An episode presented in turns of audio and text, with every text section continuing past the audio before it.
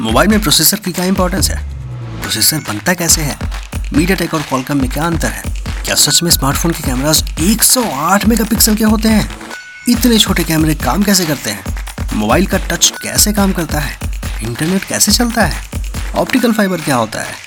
5G कैसे काम करता है? क्या सच में गोरिल्ला ग्लास का कोई फ़ायदा है?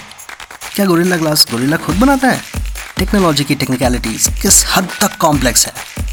टेक्नोलॉजी से जुड़े हर तरह के सवाल, मोबाइल से लेकर डिजिटल कैमरा, प्रोसेसर से लेकर ऑपरेटिंग सिस्टम तक, सब कुछ बिल्कुल आसान और इंटरेस्टिंग तरीके से मैं लॉफ्टी समझाऊँगा। जुड़े रहिए मेरे साथ। लॉफ्टी टेक्नोलॉजी बहुत आसान है।